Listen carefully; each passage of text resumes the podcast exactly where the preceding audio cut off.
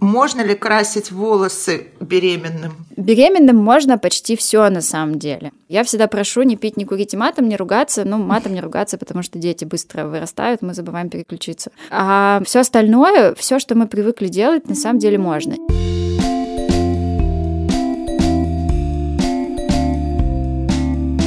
Всем привет! Это самый честный подкаст о материнстве на планете, а также подкаст «Медуза. Ты же мать».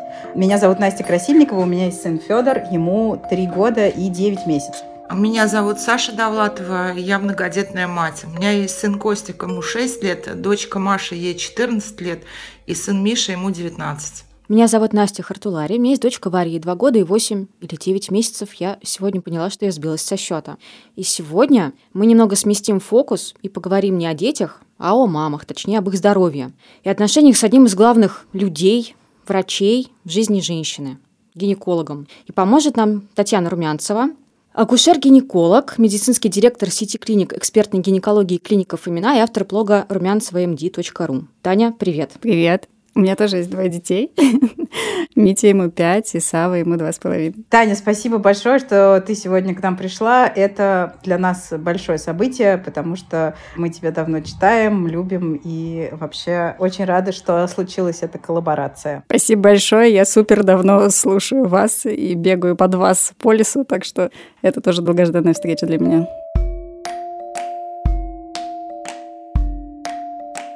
Мне кажется, что стоит начать с того, как вообще мы приходим к тому, что нужно зарегистрировать и начать наблюдать свою беременность. В какой момент это надо сделать, какие существуют современные протоколы на эту тему, и когда вообще нужно прийти к гинекологу, если, например, ты сделала тест, и он у тебя положительный. Вообще надо начать с того, зачем нужно ведение беременности, потому что многим mm-hmm. женщинам кажется, что я прихожу, мне меряют давление, дают направление на мочу, и как бы зачем я время трачу. И на самом деле, если быть вот совсем честными, то идеально здоровую беременность провести довольно легко. Все наше ведение беременности, все наши ритуальные пляски и стандартные обследования на самом деле направлены на как можно более раннее выявление осложнений, которые могут случиться у женщины, а могут не случиться. И, соответственно, если они не случились, это классно, вы здоровый человек, вам повезло, и вот эти все обследования были для вас довольно спокойными. Врач на них реагировал спокойно. Даже если были отклонения, говорил, все все равно окей. Возникает иногда вопрос у женщин, так зачем я сдаю тут отклонения? Мне говорят, все равно окей. Но мы знаем, да, где норма для беременности, где не норма. На самом деле глобально ведение беременности – это попытка не пропустить, где можно предотвратить тяжелое осложнение беременности. Наверное, сначала расскажу, какие есть опции в современном мире, потому что это задает любая беременная женщина в любом городе, где есть коммерческая медицина. На самом деле варианта три. Можно вестись в женской консультации, можно вестись в любой коммерческой клинике, которая имеет соответствующую лицензию и может полноценно вести беременности. Можно совмещать. Условно идти в женскую консультацию, сдавать там какие-то анализы текущие, а на, например, на экспертный ультразвук, действительно высококлассный, и на какие-то ключевые консультации приходите к гинекологу, которому вы доверяете и который вам больше нравится. Все эти варианты окей. Главное заранее понимать, выбирая тот или иной путь, кто вам будет выдавать документы необходимые. Листок нетрудоспособности по беременности и родам, обменную карту, да, это должна быть какая-то структура, которая вас именно ведет, будь то женская консультация, будь то коммерческая клиника. И те, и другие это делают. И дальше, когда приходить, на самом деле супер ранняя постановка на учет чревата такими большими эмоциональными травмами, потому как, э, к сожалению, немаленький процент беременности теряется на ранних сроках. И когда женщина вот в пять недель беременности встала на учет, сдала все анализы, она уже погружена в этот процесс максимально, конечно, эмоционально это космически тяжелая ситуация, когда потом эту беременность женщина теряет по независящим ни от нее, ни от нас обстоятельствам, к сожалению. Поэтому хорошо становиться на учет в 7-8 недель, когда есть э, плодное яйцо, когда есть эмбрион, когда мы видим сердце, то есть когда у нас много оснований думать о том, что эта беременность будет дальше прогрессировать, и все с ней будет хорошо. Поэтому глобальная тактика. Делаем тест на беременность дома, если совсем все хотим контролировать, контрол-фрик и так далее, можно сдавать кровь на бета-ХГЧ на самых ранних сроках, смотреть на его нарастание. Обычно при нормально протекающей беременности ХГЧ удваивается за двое суток. Опять же, можно сделать УЗИ через неделю от задержки или при ХГЧ полторы-две и выше. Мне кажется, надо пояснить, что такое ХГЧ. Бета-ХГЧ – это гормон, который выявляется в крови пациенток при беременности на самых ранних сроках. Он очень быстро нарастает именно в ранние сроки беременности, потом там динамика замедляется. Через неделю, опять же, можно сделать УЗИ, увидеть плодное яйцо в полости матки. Это не обязательное УЗИ. Но для тех, кто хочет все контролировать, для тех, например, у кого была внематочная в анамнезе, и нам важно видеть плодное яйцо в полости матки, не допустить осложнений, можно это УЗИ сделать. Но если делать УЗИ через две недели от начала задержки и больше, тогда у нас больше шансов уже увидеть эмбрион, уже увидеть сердце, то есть не делать 10 раз это ультразвуковое исследование. Простите, спрошу сразу. Я слышала, что много УЗИ делать вредно. Это правда или нет? Нет, это неправда. Да, это такой самый-самый стандартный миф. Во многих европейских странах делают УЗИ при каждом визите по беременности. Есть отдельные исследования про то, что все воздействие ультразвуковых волн сводится к тому, что если вот на одну точку воздействовать, полчаса держать датчик на одном месте, тогда там на 0,5 градусов может повыситься температура тканей под этим датчиком. Влечет ли это дальше какие-то изменения или нет, никто не знает, но все воздействие вот примерно вот такого ранга. Никаких абсолютно оснований полагать, что часто УЗИ это вредно, не существует на сегодняшний день. И, естественно, у нас есть ситуации, когда мы делаем УЗИ на поздних сроках и раз в неделю, и раз в две недели. Абсолютно оправданная история. Здесь вопрос, кому как спокойнее, да, то есть иногда еще бывает ситуация, что женщина часто приходит на УЗИ, и кто-нибудь где-нибудь придерется, не знаю, к контуру плодного яйца или что-то, и лишний УЗИ иногда рождает лишние волнения, потому что там на одном из может кому-то что-то не понравиться. Если эмоционально женщине спокойнее часто смотреть, видеть там сердце, слушать и так далее, точно ничего плохого в этом нет. У меня сейчас прям перед глазами картинки первых УЗИ Вари с деформированным плодным яйцом, с ненаходящимся сердцебиением, но в какой-то момент все стало хорошо. С Костиком на первом УЗИ мне написали, что ну тоже что-то деформированное, плодное яйцо фасолевидной формы и что все это катастрофически плохо. Потом побежала уже к врачу в частный центр, и надо мной все очень смеялись, потому что оно всегда, что ли, фасолевидной формы на самом деле, и это совершенно нормально. Я в этом две ночи не спала из-за этого. Ну вот, да, поэтому палка о двух концах. Само УЗИ не вредно, иногда интерпретация результатов может нанести моральный ущерб. Если возвращаться обратно к ведению беременности, как протекает ведение нормальной беременности? Сколько раз нужно посетить э, гинеколога и какие обследования пройти? Если вот как бы без подробностей, просто в самом классическом случае, когда все идет более-менее окей. В самом классическом случае, если мы не говорим о двойнях в отдельности, да, по нашим клиническим рекомендациям, это 7 консультаций акушера-гинеколога, 3 ультразвуковых исследования по одному ультразвуку на каждый триместр. И, собственно, первое обязательно это вот эти самые 11-14 недель, когда проходит первый скрининг. Вообще самое главное ультразвуковое исследование при беременности. Как раз сейчас мы находимся на переходном моменте, потому что у нас меняется приказ 500 72 по которому мы работаем, и меняются клинические рекомендации по ведению нормальной беременности. Надо сказать, что наши рекомендации по ведению беременности отличаются от э, зарубежных стандартов. У нас больше обследований, чем в Великобритании, например, и так далее. То есть у нас там ведутся горячие споры насчет анализов на свертываемость крови. У нас исторически все привыкли смотреть свертываемость крови. Непонятно, что с этими анализами делать при беременности. У нас э, ВИЧ, сифилис, гепатиты регулярно при беременности.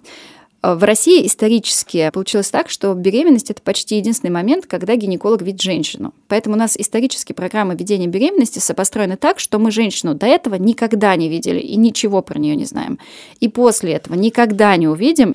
Поэтому, если говорить о вот тех обследованиях, которые положены по нашим клиническим рекомендациям, ну, глобально это много крови в первом триместре, одно УЗИ в первом триместре, ключевой комплекс исследований – это скрининг первого триместра, это именно исследование для выявления наиболее значимых хромосомных аномалий синдрома Даун-Эдвардса-Патау. Это УЗИ, классический, который делается во всех регионах России, биохимический скрининг, то есть анализ крови, по которому рассчитываются риски. Да, у вас у всех он был, там низкий риск, высокий риск и так далее.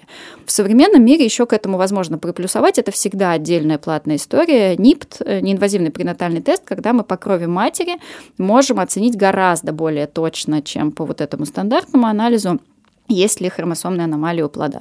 Но это уже это не стандарт ведения беременности, это дополнительная история. В первом триместре моча, там общий анализ посев, наверное, не так интересно, но глобально одно УЗИ, обычно две консультации в первом триместре, много крови, немного мочи. Второй триместр в этом плане самый лайтовый. Там одно или два УЗИ в зависимости от рисков преждевременных родов. Иногда есть еще УЗИ в 16-17 недель, когда шейку смотрим. Чаще одно УЗИ, немножко крови, совсем чуть-чуть мочи. И во втором триместре есть вот этот значимый анализ, глюкозтолерантный тест, вокруг которого столько споров, дебатов и так далее. На самом деле это правда важный э, тест для определения гестационного сахарного диабета и много сомнений, типа, у меня все хорошо, меня ничего не беспокоит, почему я должна сдавать этот тест. Но когда мы говорим про скрининг, его важно делать именно тогда, когда ничего не беспокоит.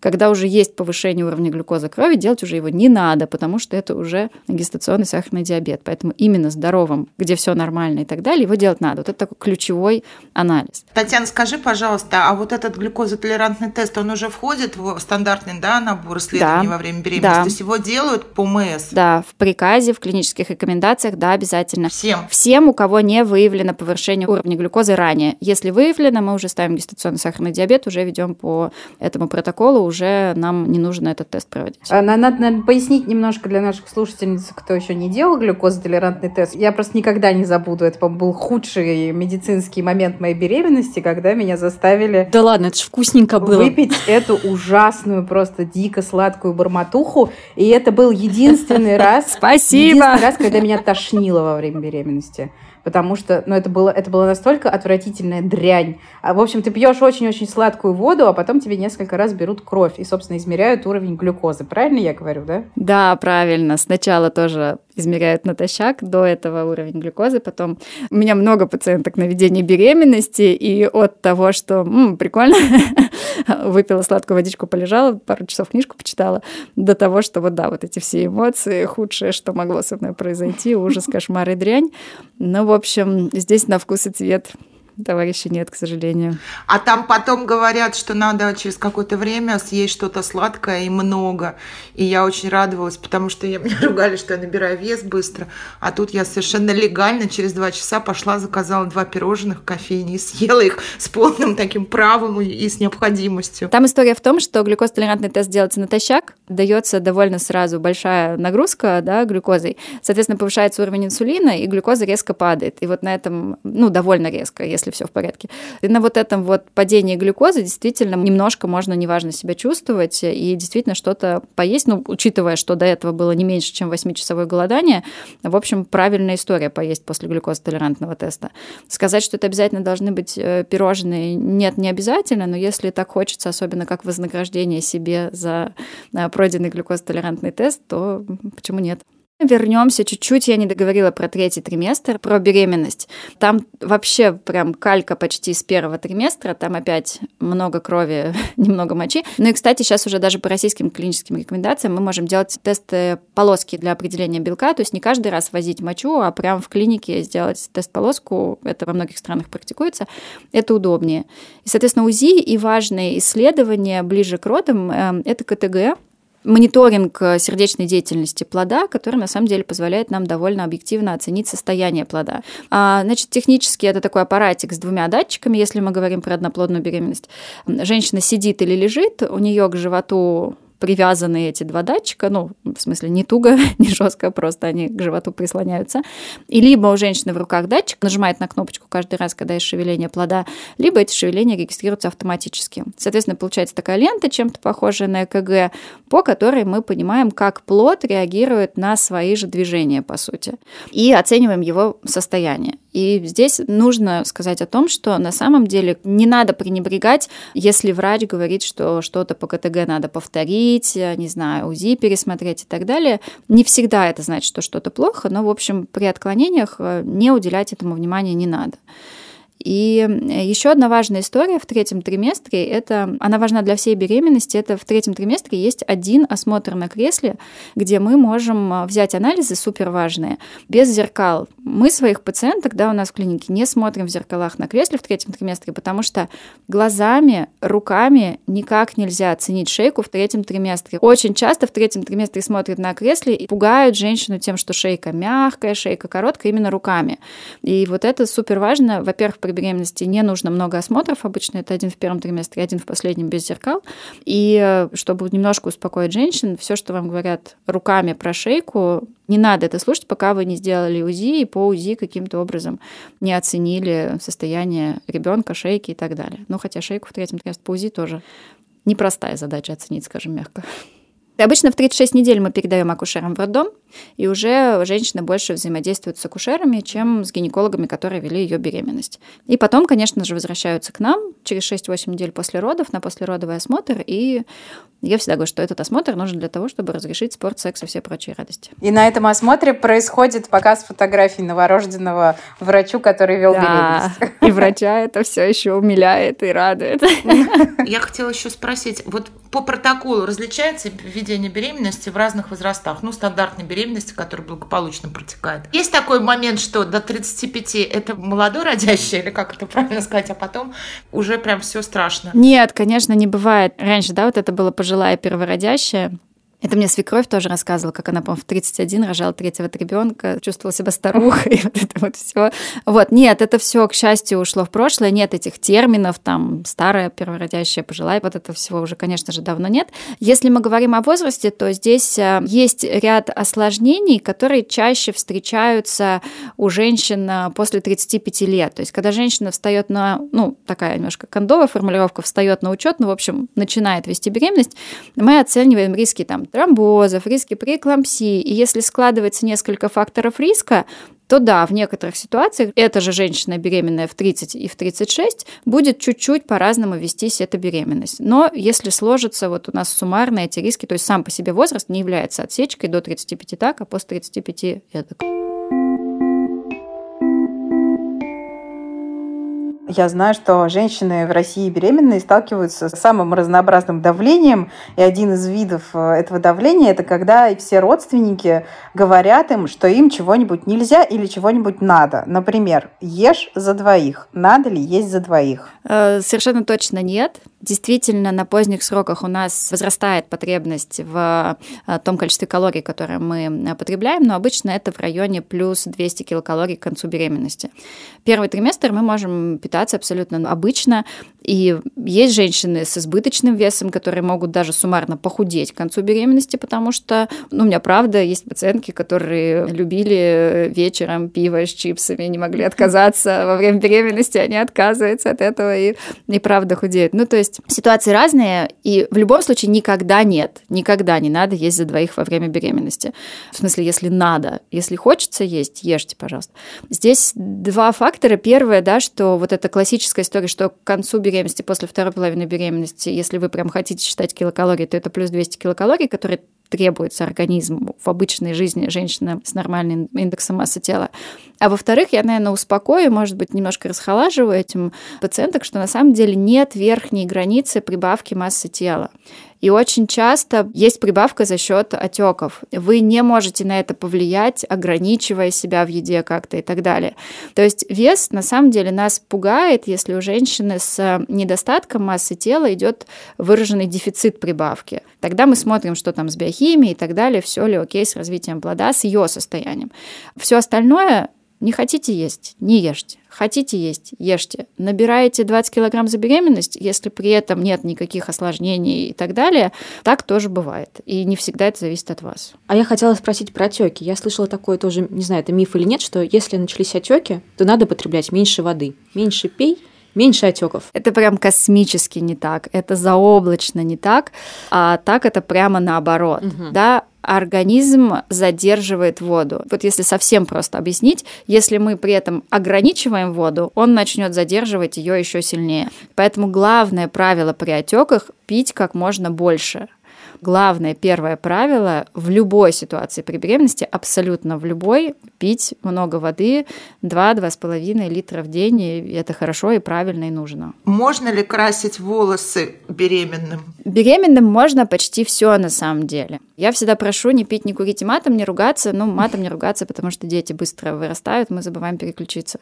А все остальное, все, что мы привыкли делать, на самом деле можно. Нет, я не могу сказать, что по всем краскам в мире есть э, многоцентровые рандомизированные исследования, которые показывают безопасность этой краски. Но сказать, что есть информация, что какая-то краска губительно влияет на плод и приведет к гипоксии плода, нет, этого, естественно, нет. Поэтому ногти, волосы, с эпиляцией вопрос, кстати, вот если в эту тему, потому что вот всякие фото, лазер и так далее, э, по ним нет никаких данных, их э, не делают во время беременности.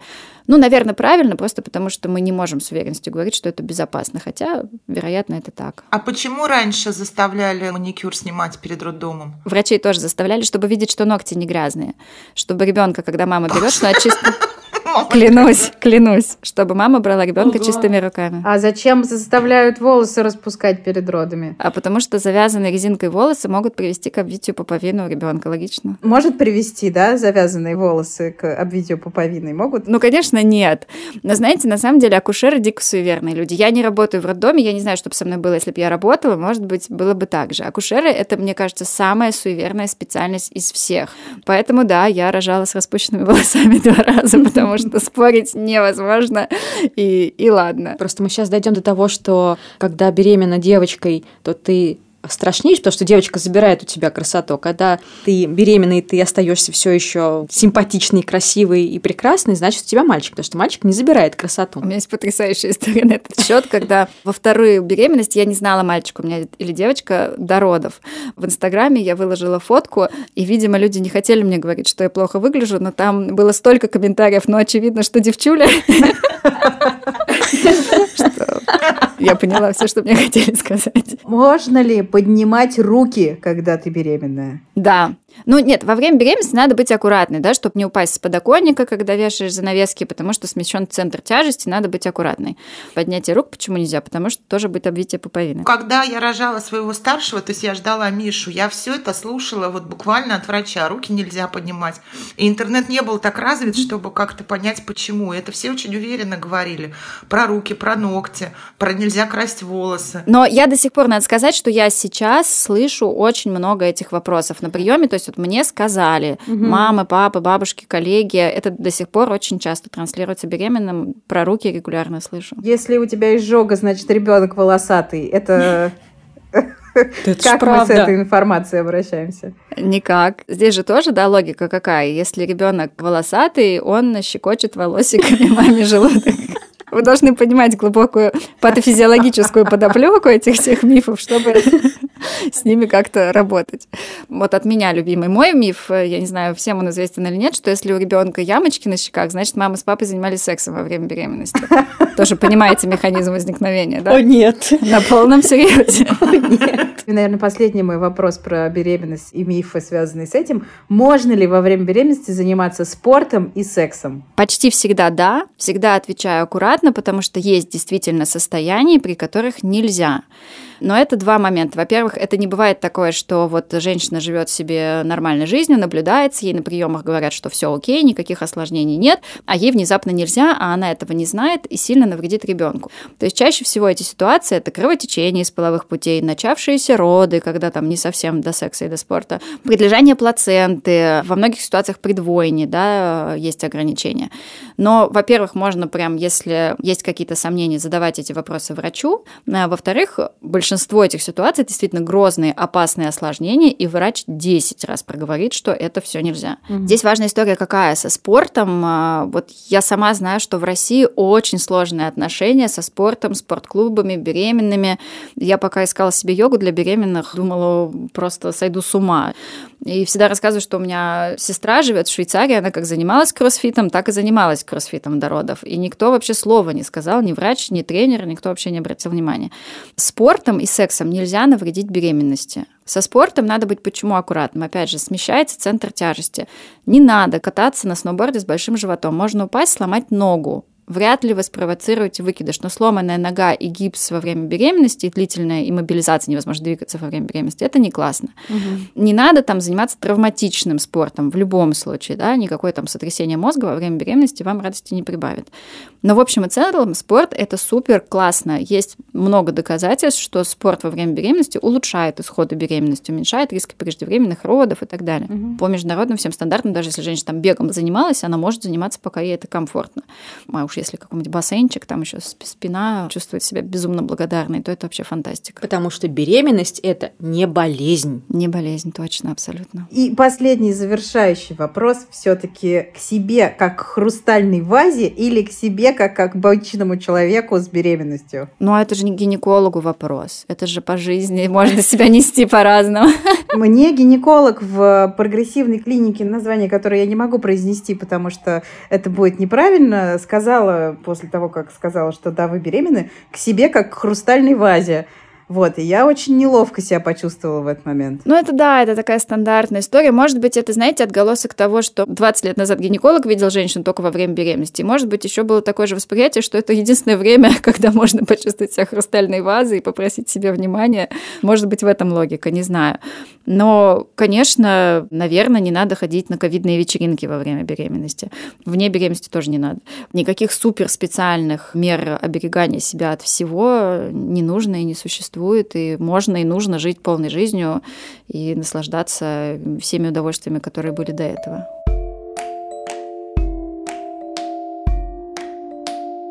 У меня еще просто очень кратенький блиц про подготовку к родам. Даже не про сами роды, а про подготовку. Есть волшебное средство масло примулы. Говорят, что если им обмазать промежность, то она будет настолько готова, к тому, чтобы из тебя вышел ребенок, что ты не порвешься на британский флаг, а будешь новенькая и свеженькая. Просто обмазать это мало. О боже. А, сейчас, я не знаю, можно поставить кавычки с сарказмом и так далее. Есть такая история, как регулярный массаж промежности с маслом. Mm. Есть специальное масло для массажа этой самой промежности. Делать это лучше с 34 недели mm-hmm. по заявлению производителей. Регулярно. Ну, понятно, что это, да, влагалище, пальцы и масло. Может быть, Куча муж? всяких движений.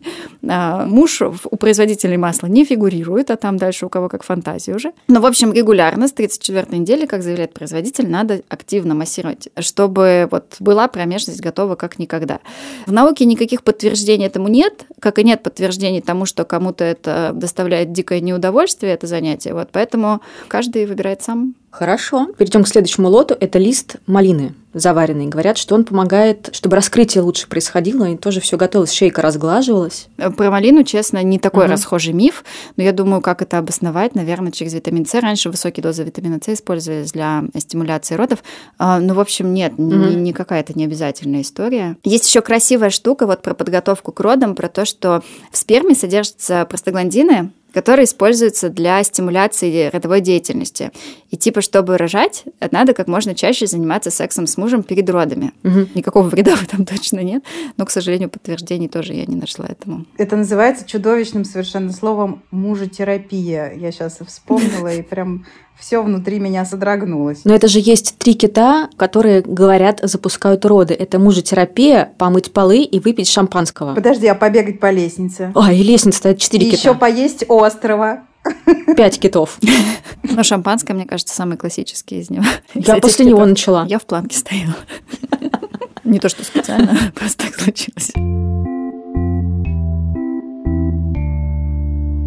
Спрошу дипломатично, почему женщины часто боятся и не хотят идти в женскую консультацию к гинекологу? Ну, это всегда сложный вопрос, да, почему? Кто-то от незнания. Ну, в общем-то, вся эта процедура не самая комфортная. Я гинеколог, и все равно не очень-то люблю ходить к гинекологу. Вот, то есть вся вот эта история, да, даже в любой ситуации, в любой стране, с любым отношением, раздеться перед незнакомым человеком, быть в неудобной позе перед незнакомым человеком, и, вероятно, тебе будет не очень комфортно или немножко больно. Сама по себе процедура мало кому доставляет удовольствие. Но если идти дальше, конечно, почему-то у нас... Но это, наверное, дело не в гинекологах, а дело, в принципе, в нашей культуре общения. Да? У нас есть немножко вот эта такая историческая штука, что врач свысока, врач может давать оценочные суждения. И я и мои коллеги, мы очень активно боремся с этим, да, что врач человек ровно такой же, также наравне с женщиной, как и любой другой человек. Часто, конечно, встречаюсь с запугиванием из других клиник, да, чем чаще всего пугают женщин бесплодием, угу. без повода часто, да, потери беременности, что тоже для меня космически ужасно, потому что я, когда понимаю, что супер мало шансов на благополучное течение этой беременности, да, пока у меня нет твердой уверенности в этом, никогда мы с пациенткой это не обсуждаем. К сожалению, есть ситуации, когда из женских консультаций женщина приходит с тем, что все этой беременности дальше никаких шансов нет развиваться, а на самом деле с беременностью все хорошо. Угу. Поэтому женщина, конечно, боится каких-то неблагоприятных прогнозов. На эту тему, да, чтобы не делать совсем грустной эту часть, мне один раз в женской консультации был профосмотр, у меня на карте был написан научный сотрудник. Мне был 21 год, мне сказали, половой жизни живешь? Я говорю, да. Мне говорят, а еще научный сотрудник. Так что ну и тем более, если у женщины проблемы в сексе, не знаю, больно, выделение. Ну, тоже вот эта стандартная такая более-менее совковая история про нагуляла, да, какие бы проблемы ни были. Хотя чаще всего проблемы, все, что касается там зуда, жжения, выделения и так далее, не имеет отношения к партнеру mm-hmm. в подавляющем большинстве.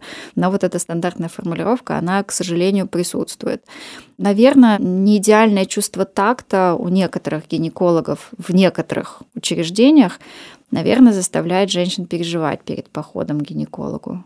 И очень хотелось бы поменять эту парадигму. Поскольку я очень давно, как журналистка, блогер, активистка, занимаюсь темой, ну, назовем это карательной гинекологии, я знаю, что к огромному количеству женщин, которые приходят в женские консультации, и я одна из них, врачи с порога начинают обращаться на «ты». Ни один офтальмолог, ни один хирург, ни один терапевт в моей жизни, вне зависимости от того, была это государственная клиника или частная, не обращался ко мне на «ты» с порога. А гинекологи делают это систематически. Вот почему это так происходит. И это как бы не только со мной, да, это с огромным количеством женщин, и именно гинекологи. Вот как это можно объяснить? Логика в том, что вот ты же моя хорошая, вот, вот про это, да, что я тебе помогу сейчас в этой жизненной ситуации. Я думаю, что в этом логика.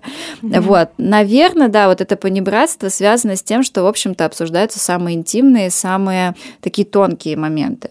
Ну вот для меня это совсем не близко. Честно могу сказать, что у меня очень много коллег а, старшего возраста, старше, чем я, там на 10-15 лет, очень тактичных, очень деликатных, но тоже супер быстро переходящих с пациентками на «ты».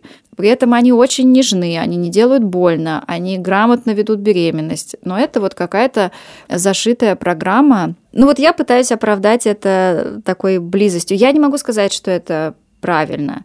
С другой стороны, наверное, меня лично как человека это не очень задевает, ну, когда я нахожусь в роли пациента, да, потому что я абсолютно в такой какой-то прозападной концепции хотела бы жить, то есть мне бы было не проблема, если бы мы сходу с пациентами общались на «ты» в обе стороны. В моей картине мира это было бы окей. Вот, поэтому, наверное, да, меня не очень травмирует, когда меня называют на «ты» и врачи тоже. А, но я надеюсь, что они из лучших побуждений. Я никогда не переходила с пациентками на «ты», если это не мои знакомые, вот, поэтому я не могу себе логично представить, представить вот эту ситуацию быстрого перехода на «ты» и как-то сказать, что это понятная механика. Но я надеюсь, что это все из лучших побуждений. Таня, скажи, пожалуйста, в каком случае нормально, что гинеколога интересуют подробности твоей личной жизни, и в каком случае это уже не имеет отношения к тактике лечения? Какие вопросы, короче, можно считать нормальными на приеме, а какие вопросы и комментарии могут быть лишними? Здесь я прям супер благодарна за этот вопрос, потому что часто вижу смущение на лицах пациенток. На самом деле подробное выяснение анамнеза со всех сторон, да, то есть мы спрашиваем, от чего умерла бабушка, если ее уже нет с нами, да, как наступила беременность у вашей мамы, ломали ли вы ноги в детстве, вот это все нам важно. И с точки зрения гинекологии нам важен, в принципе, сексуальный анамнез пациентки. Мы спрашиваем, с какого возраста женщина начала вести половую жизнь. Это важно с точки зрения начала профилактики рака шейки матки, потому что в идеальном мире мы начинаем ее через 10 лет от начала половой жизни. И начала девочка жить половой жизнью в 14 или в 29, для меня это важно, как для гинеколога. Количество половых партнеров и характер отношений в данный момент. Если у меня на приеме женщина 35 лет, которая в браке 7 лет условно и так далее, она обследована при планировании беременности год назад и так далее, у меня нет необходимости ей каждый год в обязательном порядке брать на ИППП. Понятно, может быть много разговоров про неверность мужа и так далее, но стандартно мы это не обязаны делать. Опять же, если та же женщина 35 лет, которая была на секс-вечеринке в последние выходные и не предохранялась или предохранялась не со всеми партнерами, да, мы должны предлагать это обследование. Консультировать по обследованию там, на ВИЧ-сифилис гепатиты, да, тоже мне важно, в какой момент актуально эти разговоры вести, в какой момент не важно. Мне важно, состоит женщина в гетеросексуальных или в гомосексуальных отношениях. Это, опять же, важно с точки зрения типа контактов. Да, был у женщины пенетративный секс когда-то или не было, если она в гомосексуальных отношениях. Важно, как я проведу осмотр, важно то, на что я ее буду обследовать. Бывают у женщины анальные контакты, бывают у женщины оральные контакты. Они с постоянным партнером или с непостоянным? Они защищенные или незащищенные?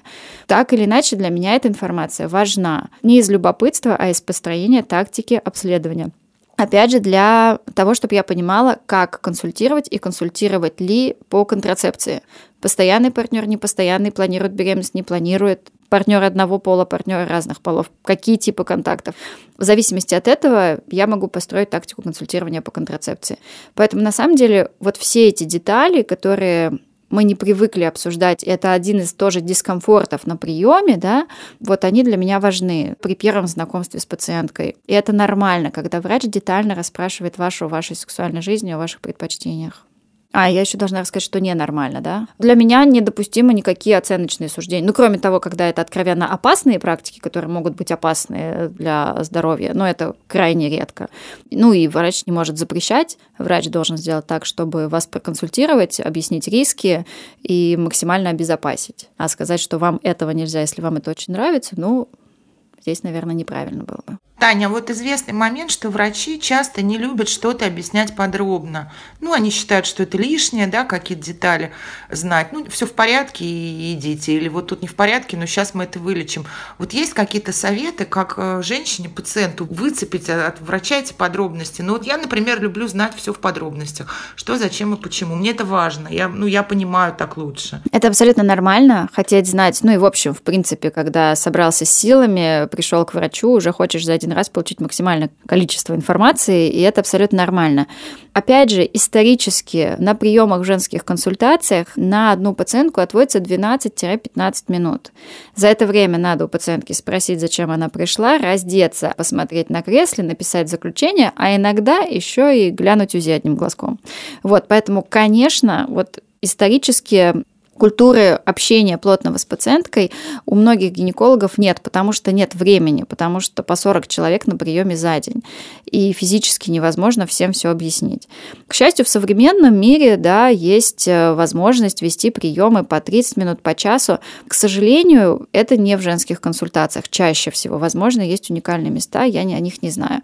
Но если мы говорим о коммерческой медицине, да, вот для меня принципиальная позиция первичный прием час, потому что иначе мы не успеваем проговорить с пациенткой все детали, все про нее узнать и все ей рассказать. И да, это абсолютно нормально объяснять каждый анализ. Я хочу сказать, что и врачи коммерческих поликлиник э, довольно снисходительно зачастую отмахиваются от каких-то вопросов. И вот я хочу совет, как мне задавать эти вопросы, чтобы на них ответили. Ну, я боюсь, что если есть снисходительное отношение профессионала сверху вниз, то независимо от того, как задается вопрос, маловероятно, что врач резко переключится и начнет на него отвечать адекватно. Здесь скорее вопрос э, с поиском врача, который был бы с вами на одной волне и э, имел базовый навык объяснять все, что он делает. Просто чтобы женщина лучше поняла, имела больше мотивацию это сделать. Нам же тоже важно, если мы назначаем исследования, чтобы женщина их сделала и принесла нам результат, чтобы мы имели полное представление о здоровье. Поэтому для меня абсолютно нормально задать все вопросы, почему вот это, зачем вот это, как делается это, а что мы будем делать, если здесь все будет нормально или наоборот ненормально. Все эти вопросы абсолютно нормальные, логичные. Другое дело, что я, конечно, не берусь утверждать, что любой врач, который был до этого там не очень настроен на общение, вдруг резко станет позитивным, открытым и разговорчивым. Врачей адекватных их немало которые готовы общаться, готовы все обсуждать. И здесь вопрос именно потратить немного времени, найти того врача, с кем комфортно. Можно вот еще подробнее чуть-чуть про иерархию да, между гинекологом и пациенткой. Должна ли она вообще быть? Как вообще должны быть устроены эти отношения? Потому что очень часто, когда ты приходишь к гинекологу, ты как будто приходишь на экзамен. Вот такое ощущение, что от твоих ответов на вопросы зависит то, как к тебе сейчас отнесутся, как тебя оценят. И, в общем, никто этого особенно не скрывает. Вот как на самом деле должны быть устроены эти отношения, и должно ли быть ощущение, что перед тобой человек, от мнения которого зависит твое там, здоровье, будущее, и он э, почему-то ставит э, себя сильно выше тебя? Но здесь я тоже не могу не рассказать. Это не байка, это реальный случай из моей жизни, который меня очень сильно удивил. Так как я являюсь медицинским директором, я много докторов собеседую, и у меня была доктор, известная, уважаемая в Москве, она говорит, ну я вам расскажу, смотрите, у вас, во-первых, неправильно устроен кабинет. Я говорю, в смысле? Почему у вас врач и пациент сидят на одном уровне? У врача должен быть стул выше, чем у пациента. То есть, к сожалению, есть вот эта история, действительно, что врач выше, чем пациент. Ну, не история, а как бы, да, какое-то почему-то восприятие. Может быть, потому что там врачи высокообразованные люди. Я, ну, то есть я пытаюсь найти корни, не пытаюсь объяснить эту историю. Угу. Ну, конечно, нет. Ну, конечно, врач и пациент, они находятся абсолютно на равном уровне. Общение должно происходить абсолютно на равных. Да? Если на вы, то в две стороны, если на ты по какой-то причине, то тоже в две стороны. От вопросов зависит э, то, насколько полно врач получит информацию. Конечно, если пациентка ждет какого-то осуждения, ну, то есть знает, что может его получить, конечно, находится в космически уязвимой ситуации.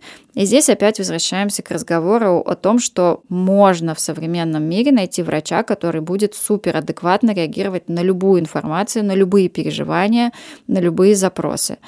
Поэтому, конечно же, это не экзамен. Конечно, это в любом случае стрессовая ситуация. Поход к гинекологу для многих это так.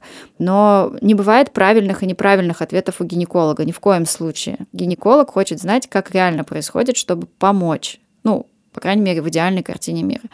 Если это не так, ну, вероятно, это не ваш доктор. К сожалению, это нередко случается, но всегда можно найти выход из этой ситуации. Ну, я могу сказать, что на самом деле вот буквально последние годы все больше докторов, все больше моих коллег сами идут на тренинги, общение с пациентами, на то, там, в том числе, как сообщать неприятные новости и так далее, да.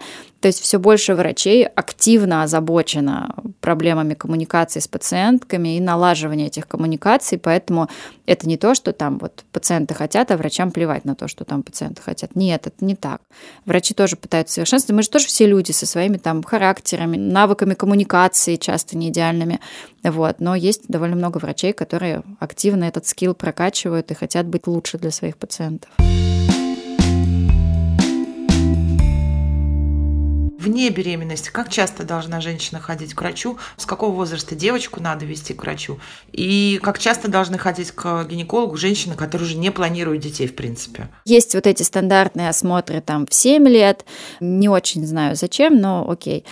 В моем вот совсем идеальном мире, да, как э, многие пациентки поступают, э, наблюдающиеся у меня, очень классно, очень комфортно общаться с девочкой, когда начинаются менструации, объяснить, реально рассказать, успокоить. Это не обязательно. То есть, и причем, если начались менструации, и все окей, же девочку ничего не беспокоит, на самом-то деле почти нет ситуации, когда нам надо девочку, девственницу смотреть на кресле. И вот это тоже снимает много барьеров, потому что, ну, вот этот вот ректальный осмотр, он на самом деле почти всегда бесполезный, ну, в супер многих ситуациях, а травмы наносят нечеловеческие. Вот, поэтому есть редкие ситуации, когда надо, да, там, когда что-то болит, когда что-то идет не так, но во многих ситуациях это не нужно делать. Вот, поэтому в такой идеальной картинке мира можно пообщаться с девочкой, когда начались менструации. Совсем было бы классно пообщаться с девочкой до начала половой жизни. Для всех это по-разному, да, то есть кто-то в 12 лет вообще не готов воспринимать эту информацию и не надо, то здесь родители по-хорошему, если они найдут вот этот момент, будет классно. Конечно же, правильно начать осмотр у гинеколога после начала половой жизни, как минимум, чтобы провериться на инфекции, если был незащищенный секс, обсудить контрацепцию, плюсы, минусы, эффективность и так далее потому что, к сожалению, супер мало девочек близко от начала половой жизни знают, что там супер низкая эффективность у прерванного полового акта, у спермицидов и у презервативов не идеальная, да. Ну, в общем, вот эти все вещи важно проговорить. Дальше во взрослом возрасте вне беременности правильные плановые осмотры раз в год – Я очень много где вижу про раз в полгода. Честно, у здоровой женщины, у которой все хорошо регулярно сданы все анализы, постоянный партнер, она не планирует беременность, не болит, не кровит, и вот это вот все, я не знаю, что делать раз в полгода. Вот не знаю, чем занять вот это время приема. Вот. Поэтому раз в год достаточно, у нас обычно накапливаются вопросы. Раз в год это плановый анализ с целью профилактики рака шейки матки. В некоторых ситуациях можем перейти на тестирование раз в три года, но такая супер классика это раз в год. И, соответственно, от начала половой жизни и до окончания жизни женщины вот эти осмотры должны сохраняться. В более позднем возрасте мы можем перейти на осмотр раз в три года, опять же, если нет жалоб. Но это уже сильно после менопаузы. И, собственно, да, из обязательных, на самом деле, вообще зачем нужен профилактический осмотр у гинеколога, его единственная и главная цель это, ну, либо выявить жалобы, которые женщина сама не осознает. Цикл регулярный, да, с месячным все хорошо, да, менструация сколько дней длится? Ну, там 10-12. Ага. Ну, то есть, либо выявить что-то, что женщина сама не понимает, либо реально цель главная – это профилактика рака шейки матки. Вот глобально за этим ходим к гинекологу регулярно. И даже боюсь признаться, когда я там была последний раз. С этой фразы начинается супер много консультаций у гинеколога, поверь мне. А я хотела уточнить про рак шейки матки и про его профилактику. Я знаю, что сейчас есть есть вакцина, которая рекомендована для мальчиков и девочек определенного угу. возраста. Есть ли смысл вакцинироваться уже в более старшем возрасте? Ну, то есть мне сейчас больше 35. Угу. Есть ли мне смысл вакцинироваться, чтобы была профилактика? угу. или уже нет? Но здесь мне придется чуть в детальки удариться угу. вот этой вот всей истории с вакцинацией. Почему главные группы, таргет-группы для вакцинации – это подростки до начала половой жизни, мальчики и девочки? Потому как большинство из нас встретится с вирусом папилломы человека, и подавляющее большинство из нас встретится с ним в первые годы от начала половой жизни, потому как там больше вероятность смены партнеров и так далее. Вообще вакцинация разрешена до 45 лет у лиц обоего пола. Дальше угу. просто ну, не так много исследований. Дальше включается чистая логика, да? Девочка 14 лет, например, вот сколько у нее в жизни будет партнеров? в среднем возьмем там плюс 10 от текущего момента, да, женщина 36 лет, сколько у нее в жизни будет новых партнеров? Может быть плюс 100, а может быть плюс 0, да, она в моногамных отношениях. И здесь вопрос в том, что вакцина нас защищает именно от потенциального будущего инфицирования при смене партнера или сменой партнером вас, да, без предупреждения. Соответственно, здесь вопрос именно в том, что если бы эта вакцина была бесплатная, однозначно всем поголовно да. Так как эта затея дорогая, мы просто должны осознавать, что мы делаем. Мы профилактируем не то, что уже вот сейчас есть, а то, что мы в будущем инфицируемся. Эти риски, конечно, все равно мы снижаем с довольно большой вероятностью и риск инфицирования, и риск развития рака шейки матки при последующем инфицировании. Мне кажется, нужно пояснение про то, что есть вирус папиллома человека, инфекция, передающаяся половым путем, и инфицирование ВПЧ может потенциально привести к развитию рака шейки матки. Тут я должна немножко включиться, немножко так. успокоить. С одной стороны, да, рак шейки матки однозначно вызывается вирусом папилломы человека, но 90% из тех, кто инфицируется вирусом папилломы человека, самостоятельно, без каких-то вмешательств от этого вируса избавятся. И только из тех, у кого этот вирус останется на всю жизнь дальше, вот они будут в группе риска по раку шейки матки, но и то риск развития рака шейки матки у них будет составлять около 5%. Не 50, не 100 и так далее. То есть, пожалуйста, не надо паниковать при впервые выявленном ВПЧ, не надо планировать похоронную процессию. Это прям почти всегда будет все окей. И рак шейки матки – это то, что мы очень хорошо умеем профилактировать. Вот как раз если женщина регулярно приходит на осмотры и сдаются правильные анализы, пропустить рак шейки матки в современном мире практически невозможно. Поэтому приходите на плановый осмотр. Все. Хочется сказать большое спасибо всем гинекологам, которые работают в России и которые стараются и думают о своих пациентках хорошо, которые стараются сделать так, чтобы им было комфортно, которые берегут их личное пространство, их чувства. И мне кажется, что это то направление, в котором вообще движется весь мир. И гинекологическое кресло, и гинекологический кабинет — это то, откуда должно начинаться вообще такое хорошее отношение. И мне кажется, что было бы здорово, если бы как можно больше гинекологов по всей стране в женских консультациях, в роддомах, в частных клиниках везде начали как-то больше поворачиваться лицом в сторону пациенток. И еще раз спасибо большое всем тем, кто уже это делает, кто уже создает комфортную обстановку на приеме. И спасибо большое Тане за то, что пришла и поговорила с нами обо всем об этом, и за то, что развеяла многие сомнения, и за то, что вообще мы теперь знаем, как все должно быть устроено. Спасибо, спасибо, спасибо. большое.